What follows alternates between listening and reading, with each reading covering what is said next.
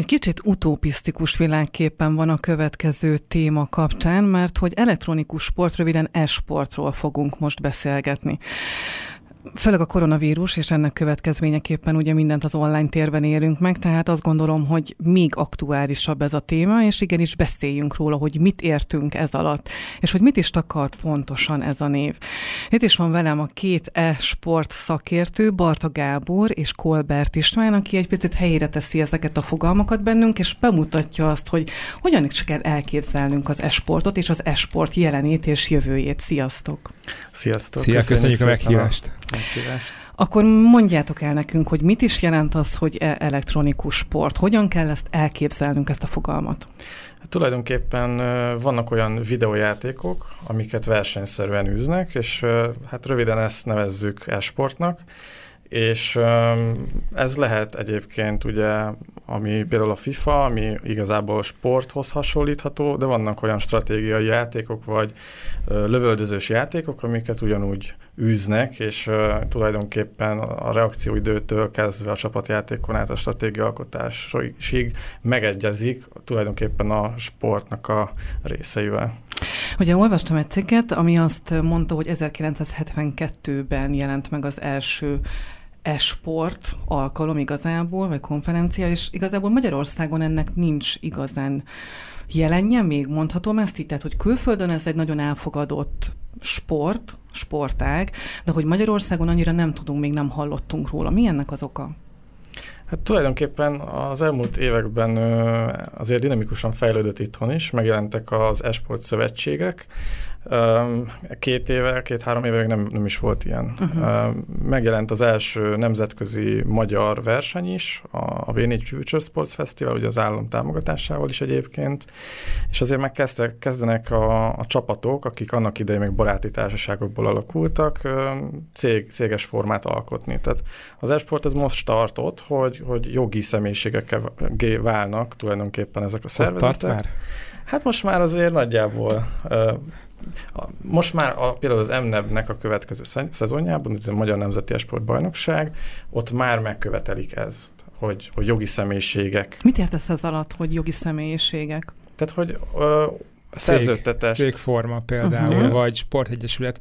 Ugye az a baj az esport, Sportegyesület? Tehát, hogy ezt úgy kell elképzelnünk, Még hogy... nem. Uh-huh. Hivatalosan törvények, például Magyarországon nem számít sportnak az esport, és úgy képzeljük el, mint ahogy mondjuk a foci volt az 1900-es éveknek az elején. Tehát most egy ilyen önszerveződő hobbisták próbálnak ö, verseny, csapatokba összeállni, versenyeken indulni, de ugye valójában nincsen pénze, és nincsen meg az a szakmai háttér, ami mondjuk a profi versenysportnál létrejött, hogy szervezeteket építenek, játékosokat nevelnek ki, utána ugye ebben lesz egy piac tere az egész történetnek, profi bajnokságokat szerveznek, komoly szponzoráció áll mögé.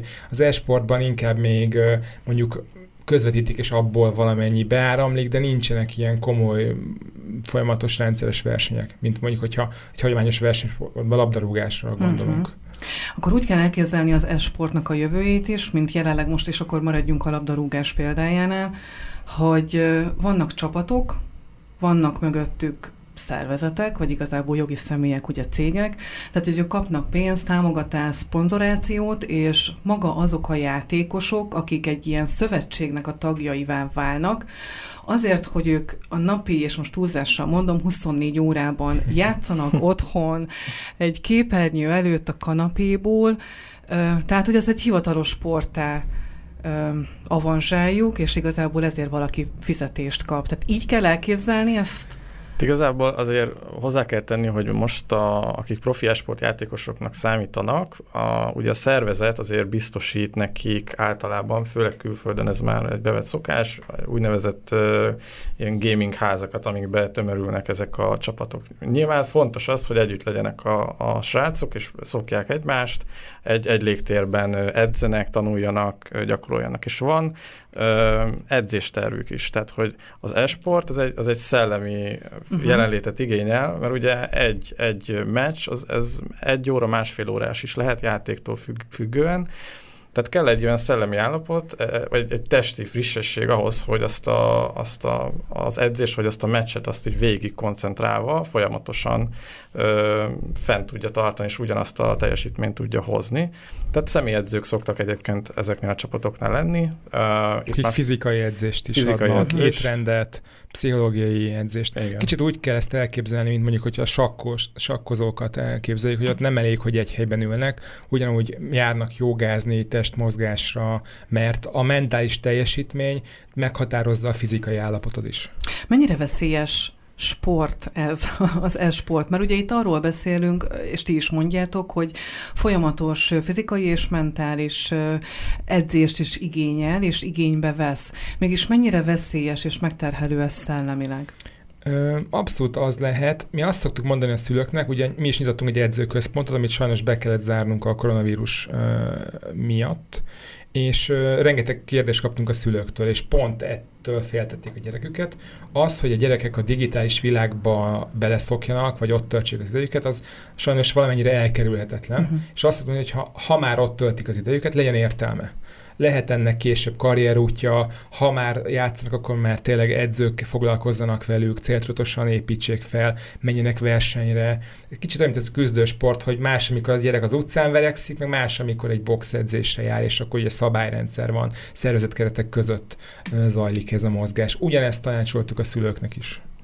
Én ezt értem, amit mondasz, viszont ugye e-sport kategóriába tartozik például a különböző lövöldözős játékok is. Igen. Ez mennyire rejt magában veszélyeket? Tehát én, hogyha azt mondaná nekem akár a, nem tudom, egy hozzátártazomnak a gyereke, hogy már pedig anya, apa, én el sportoló szeretnék lenni, és van egy lövöldözős játék, ami nekem a szívem, vágyam, és ebbe szeretnék karrierutat építeni. Tehát én nem tudom elképzelni azt, hogy ez mentálisan, mennyire tud épp és egészséges maradni az az ember, aki a nap 24 órájában egy ilyen tevékenységgel foglalkozik? Hát egyébként e, ez, ez már inkább ilyen videójátékos kérdés, hogy vajon mennyire teszi agresszívá a gyerekeket uh-huh. a, a lövöldözős játék.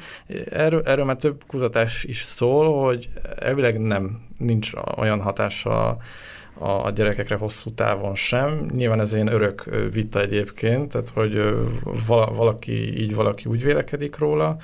És szerintem itt is egyébként a mértékletesség az, ami, ami kis balanszot hozhat egyébként így a, az esportban is.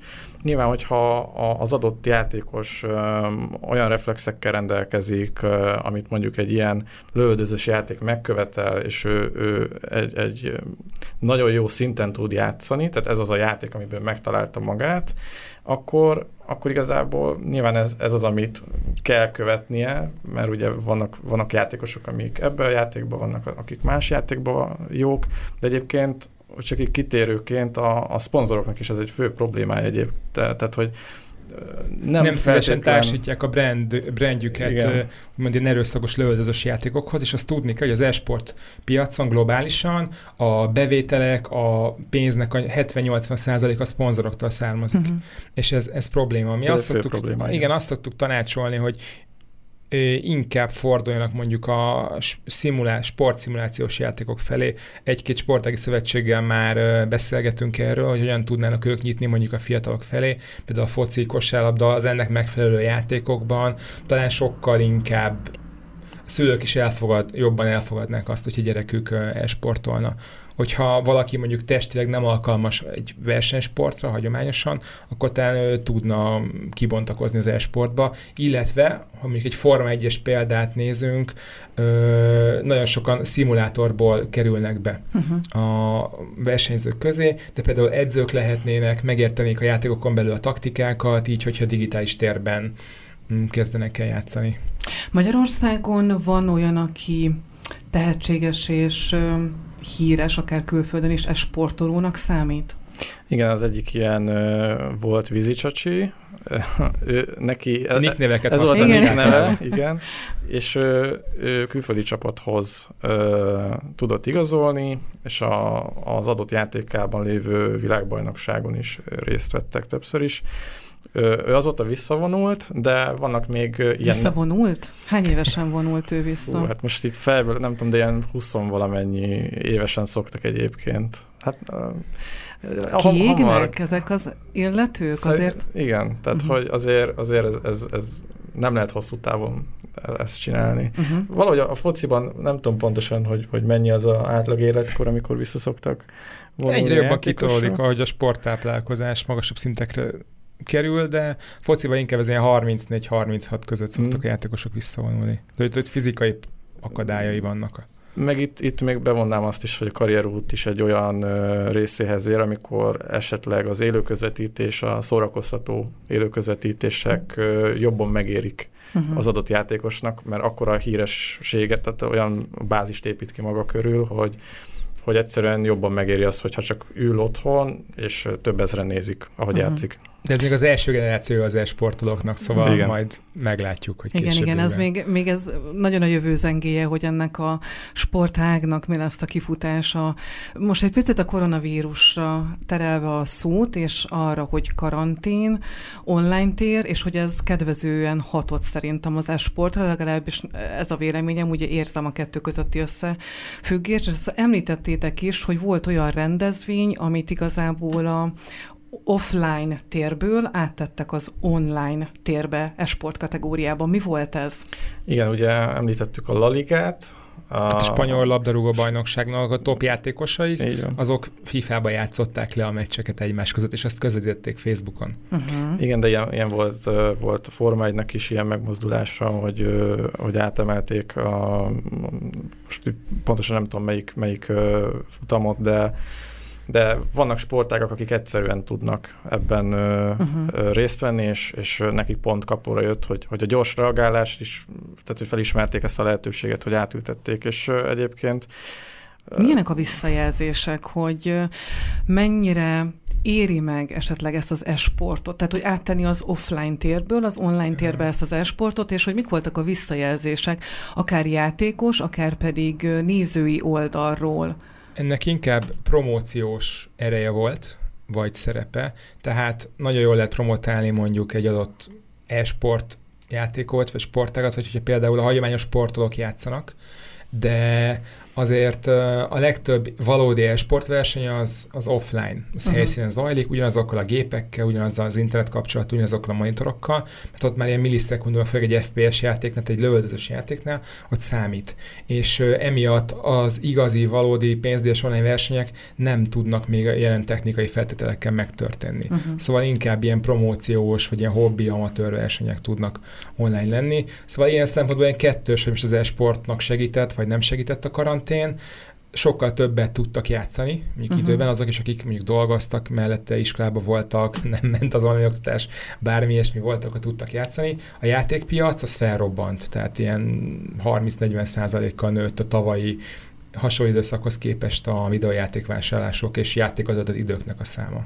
Kíváncsi leszek, hogy vajon mikor érjük el azt a pontot, amikor olimpiai sportággá minősül majd bármelyik igen, e-sportág. Ez egy nagyon jó kérdés. Igen, erről már volt is szó, és, és ennek... Hogy az e-sport így önmagában, ugye azon belül melyik játékot fogják bevenni uh-huh. az olimpiába, vagy mi alapján, és akkor lesznek ott ilyen standardizált folyamatok, vagy valamelyik játékfejlesztő lobbia alapján fog bekerülni a Nemzetközi Olimpiai Bizottságba. Ez egy Akkor ezek kérdés. még csak találgatások, és igazából konkrétumok nincsenek, nem tudtok róla is sem. Nem igazán, meg ugye az esportban az a fő probléma, hogy brutális gyorsasággal jelennek meg olyan játékok, amik, amik hirtelen sportjátékká válnak, tehát nem jelennek meg ilyen gyorsan sportágak, uh-huh. tehát évekről beszélünk. Úgyhogy igen, hónapokról. Igen, és úgy, úgyhogy itt el kell majd dönteni, de én, én azt tartom valószínűleg, hogy egy valamilyen saját szerveződése lesz, ami hasonló majd, mint az olimpia, de nem az. Hát gondolok majd... a szimulátor játékokra például, mm. tehát hogy mondjuk egy, egy labdarúgásnak meg lesz mondjuk az e-sport verziója is tartva, mert ott legalább akkor standardek lesznek a, a szabályok. Értem, ez még a jövő zengéje lesz, akkor még először meg kell azt néznünk, főleg Magyarországon, hogy mik itt a szabályok, a sztenderek, a keretek, a lehetőségek, a klubok, a játékosok. Tehát Mikor lesz pénz? Például ez is úgy, hogy beszélgetünk még erről, hogy hol tart ez a folyamat, akár Magyarországon, akár pedig a világban.